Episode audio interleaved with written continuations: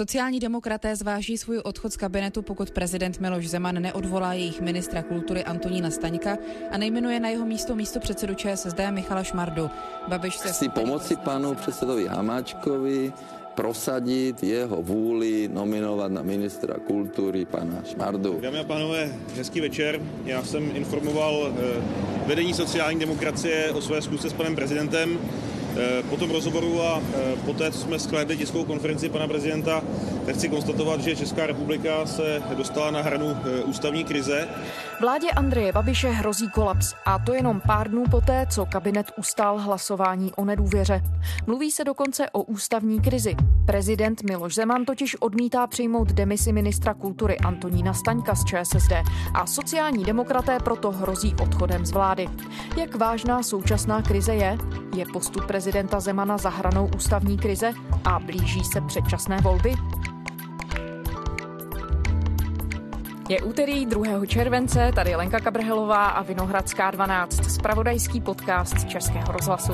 Sociální demokracie s rozhodnutím o svém odchodu nebo setrvání ve vládě rozhodne až po úterní schůzce premiéra Andreje Babiše z Hnutí Ano s prezidentem Milošem Zemanem. Pro radiožurnál to v SMS zprávě uvedl šéf ČSSD Jan Hamáček, který se schůzky také zúčastní. Sociální demokracii vzkazuji, aby byla tak laskavá a nevydírala mě různými ultimáty, včetně nějaké žaloby, kompetenční žaloby. Prezident republiky nerespektuje požadavek premiéra a dává najevo, že k tomu vlastně kromě nějakých osobních důvodů nemá nějaké pádné argumenty, aby takto ten krok, to znamená odvolání a jmenování ministra, oddaloval. Petr Hartmann, komentátor Českého rozhlasu. Záleží na tom, jak člověk vnímá ústavu. Když se podíváme na slova prezidenta Miloše Zemana, tak ten se diví, že se vůbec o nějaké ústavní krizi hovoří. On si myslí, že dělá všechno správně, že se chová tak, jak mu ústava umožňuje. Bylo by vám líto, že by se kvůli vám, tedy v úvozovkách, rozpadla vláda? No tak ona by se nerozpadla, to by byla pouze personální rekonstrukce vlády. A to je něco jiného než její rozpad.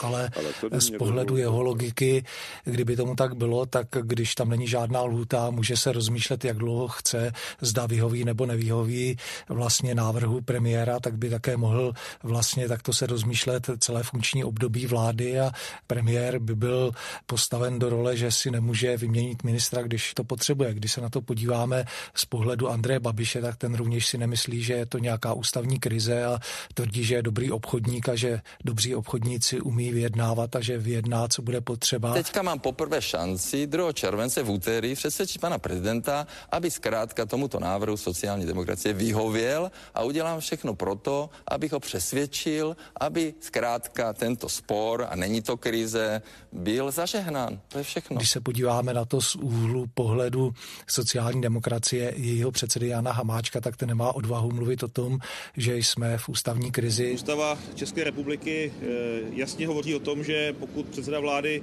navrhne ministra k odvolání, tak eh, prezident této žádosti vyhoví. Zatím se zmohl pouze na to, že hovoří, že jsme na hraně ústavní krize a pokud se na to podíváme z úhlu pohledu ústavních právníků, kteří vykládají ústavu tak, jak to odpovídá logice té ústavy, jak je koncipována a nemají žádné politické ambice, tak pochopitelně musí hovořit o tom, že v ústavní krizi jsme. Pojďme zrekapitulovat, jak jsme se vlastně do téhle situace dostali.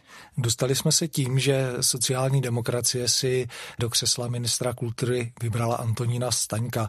Nemyslím si, že ta motivace byla v tom, že by pan Staněk byl nějakou respektovanou autoritou v kulturním světě, nebo že by nějak mimořádně se zajímal o dění v oblasti kultury, nebo že by byl velmi schopný manažer, byť byl vlastně primátorem Olomouce, tak zas nelze hovořit o tom, že by byl úplný analfabet a nebyl schopen něco řídit, ale tím, že si vybrali Antonína Staňka, tak museli počítat s tím, že samozřejmě některé jeho kroky mohou vyvolávat kontroverzi, ať už to bylo to, jaké spolupracovníky si zvolil, protože někteří z nich měli problémy týkající se například veřejných zakázek a podobně. Pak jsme byli svědky také toho, že Antonín Staněk se zúčastnil sporného křestu knihy o církevních restitucích, kterou napsal komunista Grebeníček. To také vyvolalo pozdvižení. No a v neposlední řadě, když sociální demokracie uvažovala o tom, jak obnovit důvěru voličů, jak si získat jejich větší přízeň, tak hovořila o tom, že by možná stálo za to rekonstruovat tehdejší vládu nebo složení ministrů za sociální demokracii a v souvislosti s Antonínem Staňkem se hovořilo o tom, že by mohl skončit, že je to člověk, který není příliš vidět v médiích, že ho veřejnost ani pořádně nezná. No a pak se Antonín Staněk v úzovkách proslavil tím, že provedl výměnu v čele Národní galerie a také v jednom z olomouckých muzeí. A ta změna byla kontroverzní tím způsobem, že on ji nejprve příliš dobře nevysvětlil, pak se tam hledali různé důvody na to reagovala nějak kulturní veřejnost a sociální demokracie si vyhodnotila, že pobyt Antonína Staňka v křesle ministra kultury přináší více škody než užitku a proto se rozhodla, že by v tom křesle ministra kultury měl skončit. Já si myslím, že tehdy udělal Jan Hamáček zásadní chybu a to tu, že rovnou nepožádal premiéra o to, aby odvolal ministra Staňka, že mu nabídl možnost takového lepšího odchodu, když to takto řeknu, že může sám podat demisi, rezignovat, mohlo se to různě zdůvodnit a pan Staněk na to přistoupil. Minister kultury Antonín Staněk z ČSSD rezignuje na svou funkci. Radiožurnálu to potvrdil předseda sociálních demokratů Jan Hamáček. Antonín Staněk ve vládě končí po necelých 11 měsících. Rezignovat chce k 31. květnu. V posledních týdnech musel jako minister kultury čelit kritice za odvolání ředitele Národní galerie Jiřího Fajta a taky šéfa Olomouckého muzea umění Michala Soukupa. Petici za Staňkovo odvolání kvůli tomu podepsalo skoro 7 tisíc lidí, včetně umělců a zástupců kulturních institucí. Ale jak se ukázalo, nemyslel to úplně vážně takže na té demisi až tak netrval, dával najevo na veřejnosti, že spíše končí pod tlakem vedení strany Jana Hamáčka a když prezident Miloš Zeman tvrdil, že tuto demisi nepřijme, tak nebylo vidět na reakcích pana Staňka, že ho to nějak zásadně mrzí. Naopak byl s tím docela srozuměn a vypadalo to na to, že tedy postupně začíná hrát hru Miloše Zemana, že tedy on nebude iniciovat nic, co by vedlo k nějakému rychlejšímu vyřešení té situace. To znamená, že by třeba opakovaně tvrdil, že už v čele ministerstva kultury být nechce, takže jsme se dostali do fáze, kdy premiér... Tak on by třeba mohl přestat chodit do práce, ne? ne? Ano, třeba by mohl přestat chodit do práce nebo skutečně dávat v médiích najevo, jak ho ta situace stresuje a jak mu je to nepříjemné a že už další dobu tím ministrem kultury být neměl, ale on naopak tvrdí, že sice je na odchodu, ale že je stále plnohodnotným ministrem, což má svým způsobem pravdu a stále hovoří o tom, že to není jeho věc, že to je věc, jak to vyřeší vedení sociální demokracie s premiérem a s prezidentem. Proč záleží na panu Staňkovi tolik prezidentovi Miloši Zemanovi? Já si myslím, že mu nezáleží až tak konkrétně na jeho osobě, ale že spíš je to taková zámínka toho, jednak jak eh, neustále dostávat do horší a horší situace sociální demokracii. Eh, mně se zdá, že v poslední době sociální demokracie po debaklu v evropských volbách je tak trochu hysterická. Jednak je to také vzkaz Miloše Zemana lidem z kulturní sféry, že oni nebudou diktovat, kdo má být ve vládě a že pokud tedy přesvědčí například tím svým tlakem vedení sociální demokracie, tak to ještě nic neznamená, protože zde máme prezidenta, který si může vykládat ústavu svým způsobem a bránit vlastně odchodu pana Staňka. No a v neposlední řadě se také spekuluje o dvou věcech. Jedna je ta, že vlastně vlastně Miloš Zeman neměl příliš pozitivní vztah, když to řeknu velmi lehce, s panem Fajtem v čele Národní galerie, takže mu vyhovovalo to, co se nyní kolem Národní galerie děje, že byl tedy pan Fajt odvolán, že je na něj podáno trestní oznámení. No a pak se ještě také spekuluje o tom, že například Miloš Zeman by uvítal, kdyby vláda vládla na jiném půdorysu než v současné době, to znamená, kdyby zde existovala menšinová vláda hnutí ANO, podporovaná, dejme tomu, nebo tolerovaná nějakým způsobem KSČM a SPD. Takže to jsou všechno důvody k tomu, že Miloš Zeman přistupuje k ústavě poněkud své rázným způsobem, hovoří o tom, že se může rozhodovat, jak dlouho chce a přitom opakovaně dává najevo, že tam nejsou nějaké zásadní problémy v tom, že by tam panovala například neschoda mezi koaličními partnery nebo že by případný nástupce pana Staňka, jak se tedy navrhuje pan Šmarda, že by z hlediska nějak nějakých zákonů nebo něčeho vlastně nemohl být tím ministrem, takže tam ty nějaké pádné důvody nejsou. Ostatně i s panem Šmardou se setkal, takže není důvod, aby to dále protahoval. Existuje koncenzus ohledně toho, jestli se prezident chová tak, že to je už za hranou, jak nakládá s ústavou. Jinými slovy, dá se říct, že prezident Zeman neplní své ústavní povinnosti. Dá se to říct v takovéto obecné diskusi, ale samozřejmě neexistuje například verdikt ústavního soudu, který by jasně určil, co je doba přiměřená, co je doba nepřiměřená, protože nebyla podána kompetenční žaloba nebo kompetenční spor nebyl vyvolán, jak si prezident republiky má v této věci počínat. Pochopitelně někteří ústavní právníci se domnívají, že ta lhůta zatím není nepřiměřeně dlouhá, jiní tvrdí, že už ta lhůta přiměřená dávno vypršela, že skutečně jsme v ústavní krizi a že Miloš Zeman ne, že by se pohyboval na hraně ústavy, ale že je daleko za ní a že tedy ústavu porušuje. Ale znovu opakuji, v této situaci vlastně nemůžeme autoritativně říci, že Miloš Zeman ústavu porušuje, protože se nemůžeme opřít o autoritativní výrok soudu a soud, který ho může vyřknout, je pouze soud ústavní a ono nemůže vyřknout sám od sebe, ale musí tam být podána ta kompetenční žaloba. A to je to, co chtěla ČSSD a žádala od premiéra Babiše, ale ten zdá se kompetenční žalobu tedy podávat nebude. Můžeme jenom vysvětlit, co to vlastně je, jak si formálně? Tak formálně to je dotaz premiéra na ústavní soud. Zdá tedy má pravdu on, když se domnívá, že by prezident republiky měl vyhovět jeho návrhu a odvolat ministra jmenovat někoho nového, když k tomu nejsou žádné překážky a skutečně záleží pouze na tom, že prezident otálí a proti tomu samozřejmě by byl názor prezidenta republiky, který může tvrdit, že není automat na podpisy a že zkrátka chce to řešit jiným způsobem, že ještě chce s těmi aktéry toho politického sporu nějak jednat a podobně a že skutečně ústava mu striktně neříká, že do týdne, do 14 dnů, do měsíce musí tomu návrhu premiéra vyhovět. Byť z toho kontextu ústavy a z té logiky vyplývá, že by skutečně to neměl protahovat. Tak v tomto případě by pak ústavní soudci posuzovali, zda tedy to období, které uplynulo od podání návrhu na odvolání pana Staňka až do současné doby, kdy ještě odvolán nebyl, tak jestli je ta doba únosná nebo není a pak by tedy zazněl nějaký verdikt ústavního soudu a ten by jasně určil, jak to tedy je. A myslíte, že existuje nějaký jasný koncenzus mezi samotnými ústavními právníky, protože třeba Jan Kysela říká, že prezidentův postup je na hraně ústavní krize, zatímco ústavní právník Aleš Gerloch zase zase tvrdí, že je to vládní a ne ústavní krize.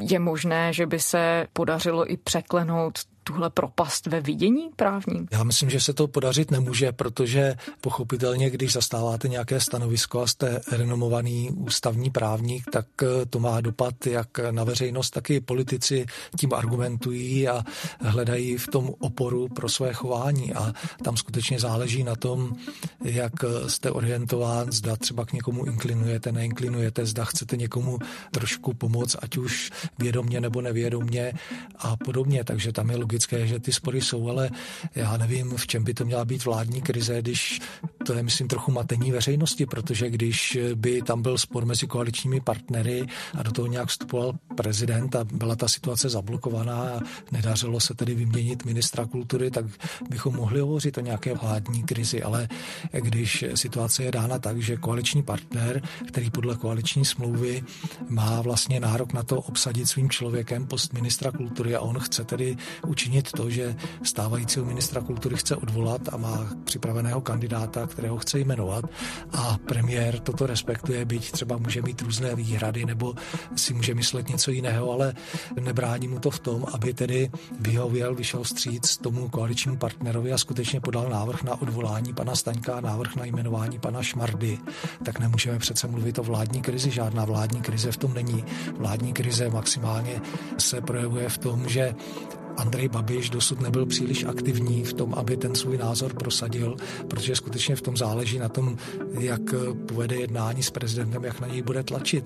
Tak možná v tom by bylo možné spatřovat nějaký náznak vládní krize, že sociální demokracie tvrdí, že pokud Andrej Babiš nebude aktivní premiér, nebude aktivně prosazovat dodržování koaliční smlouvy, tak z té vlády odejdou. Tak to je pravda, ale není to přece vládní krize, je to krize spíše ústavní, protože tam skutečně prezident si vykládá ústavu jiným způsobem, než je od něj očekáváno. Proč premiér Babiš tak váhá? Proč třeba nechce podat kompetenční žalobu, když by tolik věcí zjevně vyřešila? Tak já si myslím, že on používá takovou tu taktiku, dalo by se říci, hry na dvě strany, že on už to projevil v momentu, kdy se formovala jeho vláda a kdy sociální demokraté měli svoji jasnou představu o tom, jakým způsobem by měl být obsazen post ministra zahraničí a tehdy samozřejmě se opět protipostavil prezident prezident republiky a Andrej Babiš tak mezi tím vlastně se potácel, protože nechtěl ztratit koaličního partnera a zároveň nechtěl jít do sporu s prezidentem, protože prezident je pro něj velmi důležitý hráč i z minulosti, i v současnosti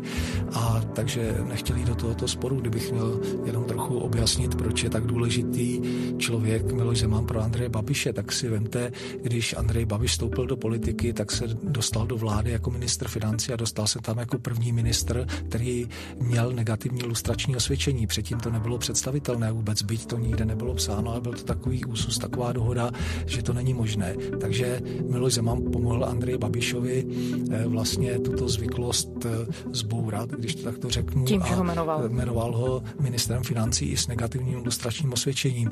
Po volbách pak, když zde skutečně hrozila určitá krize, že mnoho politických stran, které se dostaly do sněmovny, tak tvrdili, že nechtějí jít do vlády s trestně stíhaným premiérem, ale že respektují vítězství hnutí ano, respektují, že bez hnutí ano nelze sestavit nějakou smysluplnou vládu a že by chtěli, aby tedy hnutí ano nominovalo někoho jiného než Andreje Babiše, který je zatížen trestním stíháním a už tehdy se také hovořilo, i když ne tak důrazně, o tom konfliktu zájmu. No a Miloš Zeman opakovaně dával najevo, že nejmenuje nikoho jiného než Andreje Babiše a dokonce do toho vládního vyjednávání zasáhl takovým způsobem, že opět jsme u toho, jak si kdo vykládá ústavu, že zde máme možnost, jak rozpustit sněmovnu a dobrat se k předčasným volbám. A ta možnost je, že vláda bude třikrát najmenována a třikrát opakovaně tyto vlády nezískají každá vlastně důvěru poslanecké sněmovny a pak země logicky by měla dospět k předčasným volbám. No ale Miloš Zeman dal jasně najevo, že i v případě třetího neúspěšného pokusu eh, neudělá tu věc, že by tedy rozpustil poslaneckou sněmovnu a posunul zemi k předčasným volbám. A to samozřejmě také výrazně posilovalo pozici Andreje Babiše a v současné době opět dává najevo, že si nedovede představit v čele vlády nikoho jiného než Andreje Babiše.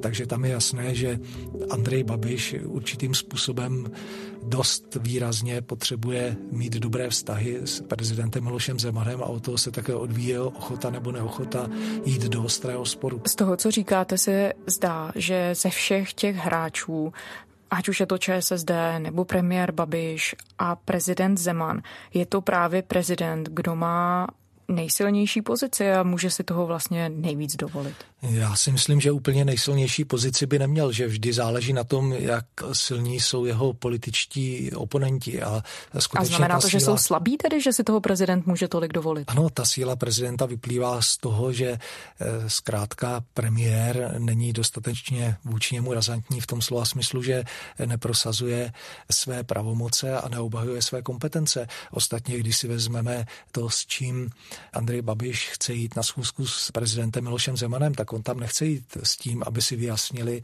své kompetence, aby mu jasně zdůraznil, že prezident není premiérem, že tedy o složení vlády nerozhoduje on, ale Andrej Babiš. To tam asi úplně zdůrazňovat nebude. On hovoří o tom, že bude pana prezidenta přesvědčit, že koaliční smlouva platí a že na základě koaliční smlouvy by tedy měl jednat, ale to je trošku zvláštní pojetí výkonu funkce premiéra, protože skutečně on by měl tam jít s tím, že je premiér této země, že je zodpovědný za vládu, že ústava hovoří jednoznačně a že tedy prezident by měl respektovat požadavky premiéra.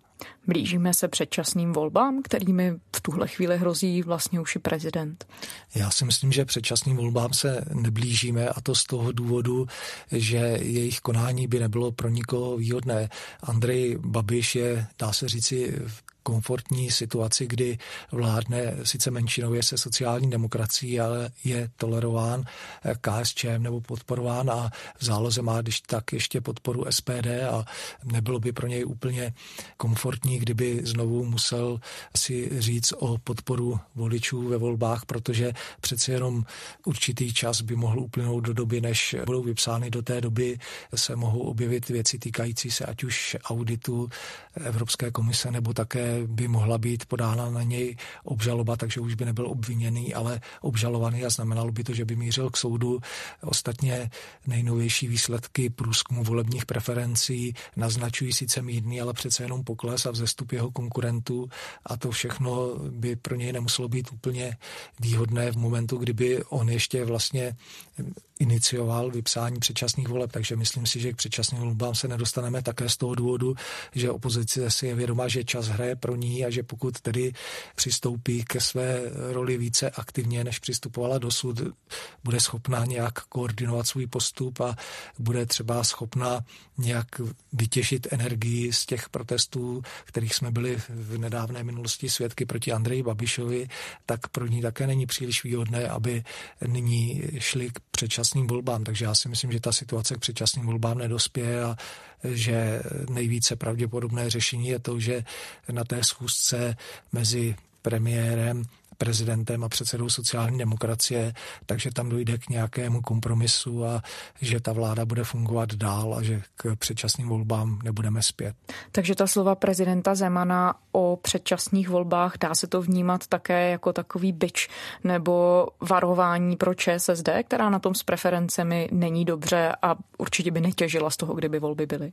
Já si myslím, že Miloš Zeman je velmi zkušený politik a že umí dobře rozehrávat různé hry a když se mu to hodí, tak vypouští do veřejného prostoru slova o tom, že rozhodně předčasné volby nejsou řešením, že sněmovnu nerozpustí a tak dále. A když se mu to naopak hodí, tak zase upozorňuje na to, že pokud by se ta vládní krize i ústavní krize nevyřešila nějakým způsobem, že by došlo k tomu kompromisu, takže by země mohla směřovat těm předčasným volbám. Ale znovu opakuji, dobrat se k ním lze nejjednodušeji dvěma způsoby. Buď to tím, že budou najmenovány tři vlády, které nezískají důvěru v poslanecké sněmovně a pak tedy prezident skutečně dostojí tomu, co je v ústavě napsáno a rozpustí poslaneckou sněmovnu, anebo se najde ústavní většina v poslanecké sněmovně, která si dobrovolně zkrátí funkční období a pak prezident na její návrh bude muset rozpustit poslaneckou sněmovnu, ale myslím si, že tolik hlasů se nenajde, takže si myslím, že skutečně je to spíše v té rovině nějaké politické taktiky. Dá se říct, kdo z téhle celé krize vyjde posílený? Já si myslím, že záleží na tom, jaký kompromis bude dojednán. Pokud by skutečně se podařilo prosadit to, že tedy Antonín Staněk skončí a na jeho místo bude jmenován Michal Šmarda, tak by se dalo hovořit o tom, že z toho by vyšla posílená alespoň částečně sociální demokracie, že by konečně mohla prezentovat veřejnosti, že sice to nebylo jednoduché, ale přeci jenom prosadila svou, že byla tedy ochotná riskovat spor s premiérem, s prezidentem, aby si obhájila své lidi tak, jak je chce mít na jednotlivých ministerstvech. Ale pokud k tomu nedojde, tak uvidíme, jak ten kompromis bude vypadat a pak by z toho zešel posílen podle mého názoru Miloš Zeman, protože by se ukázalo, že premiér Andrej Babiš je slabý premiér, že nedokázal prosadit to, co bylo v jeho kompetenci, že tedy ten spor nějakým způsobem urovnal, ale urovnal ho tak, aby to více vyhovovalo prezidentovi republiky a tím by vlastně opět oslabil v roli premiéra, protože pak Miloš Zeman by si ověřil, že když chce, tak si prosadí své. Petr Hartmann, komentátor Českého rozhlasu. Děkujeme. Pěkný den. A to je z úterní Vinohradské 12 vše. Vrátit se k nám můžete kdykoliv na iRozhlas.cz a také ve všech podcastových aplikacích. Pište nám, naše adresa je vinohradská12 zavináč rozhlas.cz. Těšíme se zítra.